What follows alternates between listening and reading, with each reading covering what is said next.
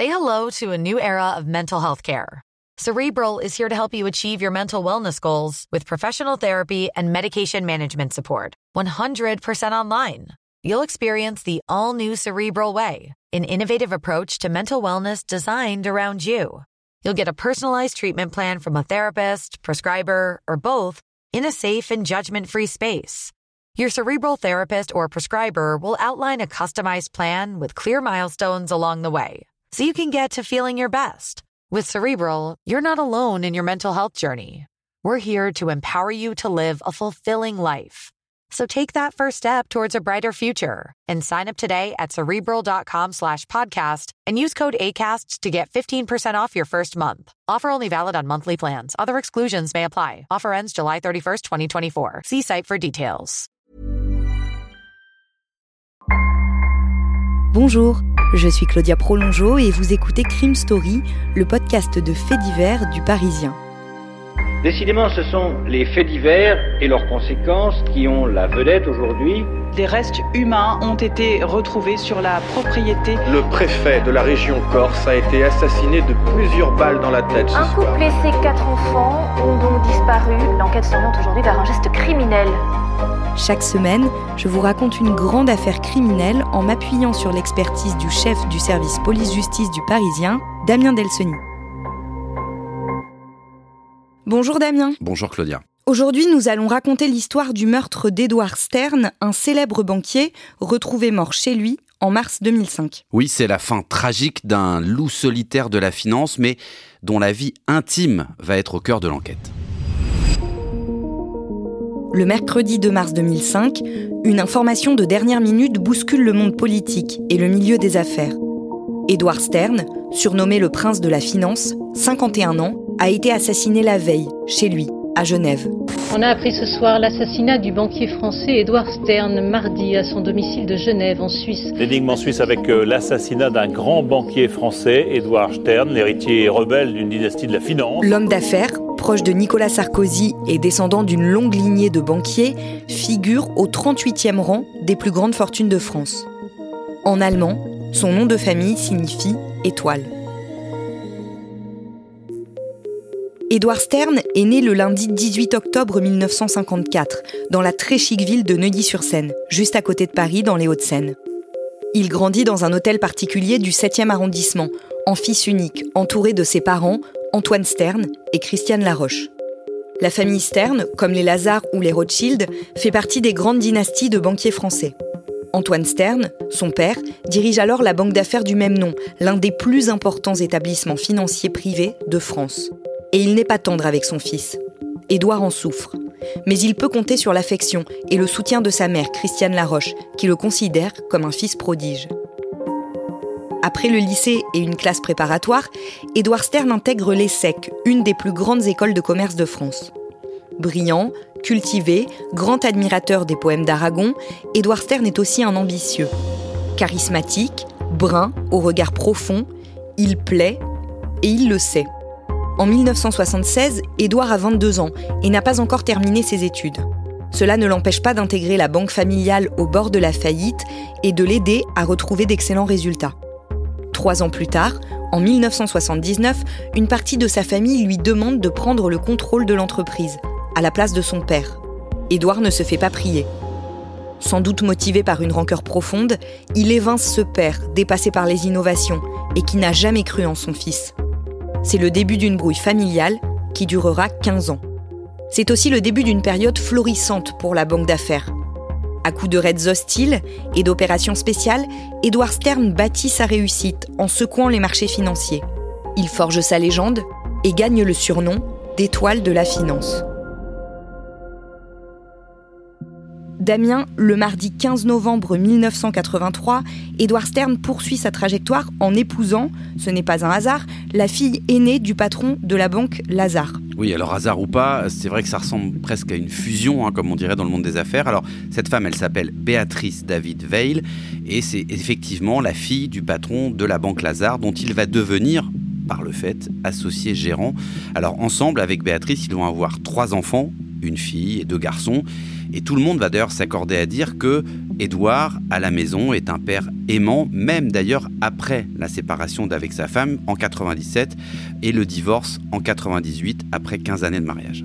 Professionnellement aussi, c'est un divorce puisque de fait, Edward Stern quitte la banque Lazare, dirigée par le père de son ex-femme, le vendredi 2 mai 1997. Oui, alors il va effectivement reprendre sa liberté après cinq ans passés comme dirigeant des trois maisons Lazare, celle de Paris, celle de Londres et celle de New York. Il va créer un fonds d'investissement qui va être un, véritable succès puisque sept ans après la création de ce fonds, il est valorisé à 600 millions de dollars, ce qui est quand même une somme importante. Alors, on décrit effectivement euh, Edward Stern comme quelqu'un d'extrêmement bon dans son domaine. Il flaire les bons coups et surtout, il n'a aucun état d'âme. Donc, il est capable de, coups un peu tordus vis-à-vis -vis de ses concurrents. Alors, pudiquement, certains disent qu'il a un caractère difficile, euh, mais clairement, c'est pas quelqu'un qui est très apprécié euh, par ses concurrents. Euh, il y en a un qui dira d'ailleurs essayer de, prendre le pouvoir dans des groupes en plaçant des hommes à lui et en imposant sa stratégie était une de ses grandes spécialités.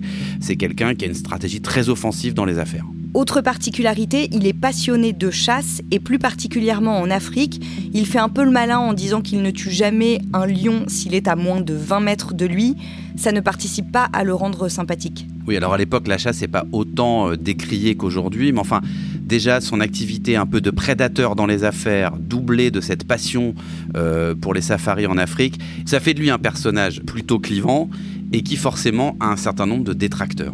Lui, il a même le sentiment qu'il a des ennemis. Oui, parce que ce qu'on va apprendre, c'est qu'en 2003, alors qu'il habite à Genève en Suisse, qui est plutôt une ville réputée pour être assez, assez sûre, il fait une demande de port d'armes et il finit d'ailleurs par obtenir ce port d'armes. Alors peut-être grâce à ses appuis d'ailleurs auprès de, Nicolas Sarkozy ou d'autres euh, personnes euh, haut placées. Et donc au moment de sa mort, en 2005, on peut imaginer qu'il sent un danger puisque deux ans avant, il a fait cette demande de port d'armes. Le mardi 1er mars 2005, Arthur, un ami d'Edward Stern, s'étonne qu'il n'ait pas répondu à ses messages. Il a un mauvais pressentiment. Il contacte la femme de ménage du banquier et lui demande de venir ouvrir la porte de son appartement le plus tôt possible. Vers 13h30, l'employé de maison tourne la clé dans la serrure et Arthur entre dans le luxueux duplex situé aux deux derniers étages d'un immeuble moderne du quartier Cossu des Eaux Vives dans le centre de Genève. Le logement, richement décoré, avec de nombreuses œuvres d'art, est installé dans le même immeuble que les bureaux de la société d'investissement d'Edouard Stern et qu'un poste de police, qui se trouve au rez-de-chaussée. La concierge de l'immeuble décrit le banquier comme un homme toujours pressé, travaillant souvent tard le soir jusqu'après minuit. Il déjeune souvent dans les restaurants de son quartier, son ordinateur posé sur la table, et demande la note avant même qu'on lui ait apporté son repas.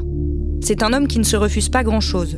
Son dernier coup de cœur, c'est un coupé Bentley couleur cannelle troqué il y a tout juste une semaine contre une autre voiture d'exception.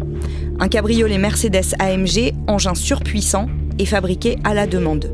Ces derniers mois, Edward Stern s'est beaucoup rendu à New York avec son jet privé pour voir ses enfants.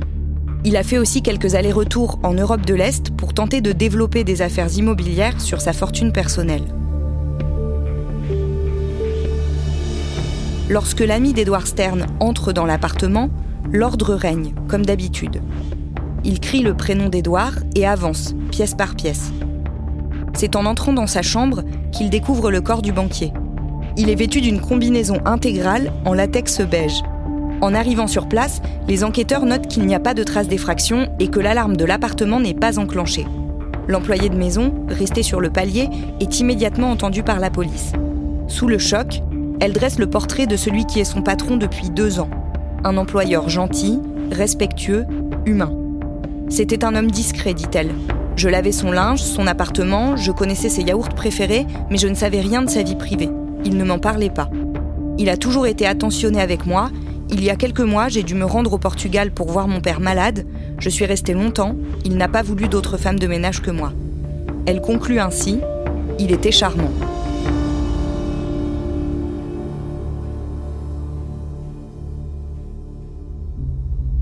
Damien, les enquêteurs dégagent immédiatement deux pistes. Oui, alors on s'imagine que c'est pas une enquête comme les autres, euh, vu la personnalité qui, vient d'être tuée. Donc on peut imaginer un crime crapuleux, mais manifestement il n'y a rien qui a été volé ou détruit sur place. On peut évidemment partir sur une piste euh, d'un crime sexuel. Alors ça c'est lié euh, évidemment au fait qu'il porte une, combinaison en latex qui est plutôt quelque chose qu'on rencontre dans les séances sadomasochistes. Et puis il y a une autre piste qui amène plutôt sur une piste d'un crime organisé, d'une mafia quelconque, pourquoi pas d'une mafia russe, ça vient assez rapidement euh, sur la table.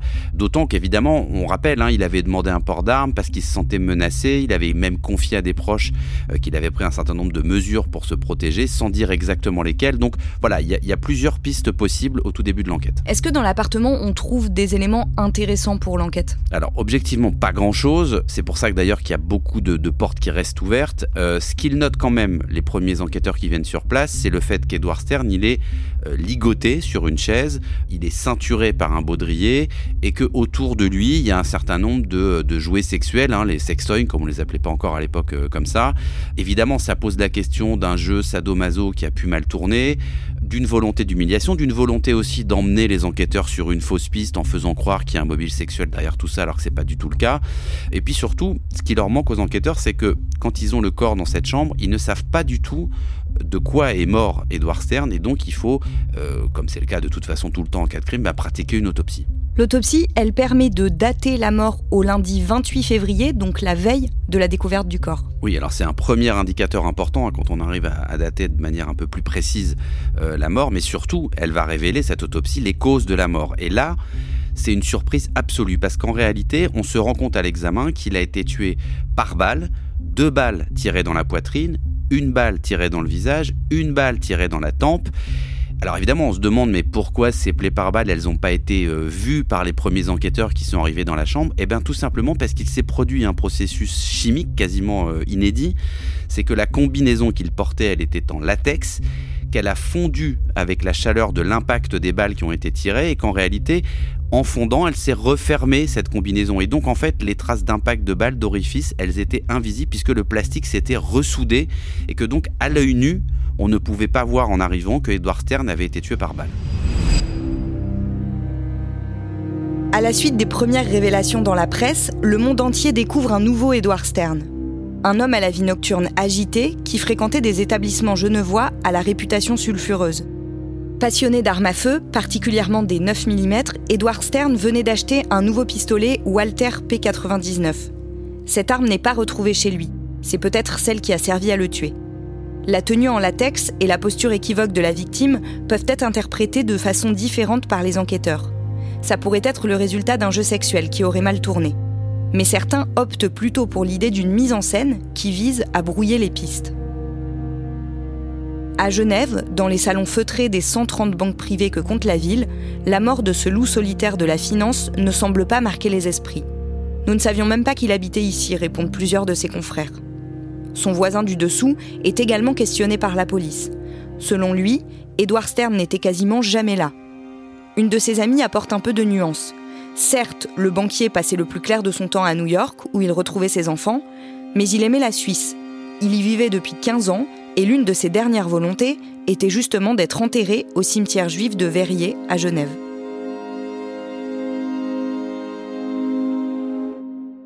Le corps du financier français a été retrouvé revêtu d'une combinaison en latex après avoir été abattu de 4 balles, dont 2 à la tête. Affaire de mœurs ou mise en scène macabre d'un crime crapuleux, aucune hypothèse n'est pour le moment privilégiée. Damien, à partir de ce moment-là, l'affaire prend beaucoup de place euh, dans les médias? Bah oui, vous imaginez bien que là, on se retrouve avec un, homme d'affaires euh, mondialement connu, très très riche, qui est assassiné, ce qui est déjà euh, quelque chose qui intéresse tout de suite les médias et le grand public, et surtout dans des conditions qu'on découvre, avec probablement euh, une vie intime euh, qui, va falloir un peu aller, aller fouiller. Donc deux mondes qui se percutent, le monde de, la grande finance internationale et celui un peu plus sulfureux du sexe et de la vie privée. Le mardi 15 mars 2005, deux semaines après le meurtre d'Edward Stern, on apprend qu'une femme a été placée en garde à vue. Oui, et alors là, on va découvrir que c'est un profil bien loin de ce qu'on avait pu imaginer ou fantasmer euh, depuis 15 jours, et qu'en plus, cette suspecte, c'est une Française.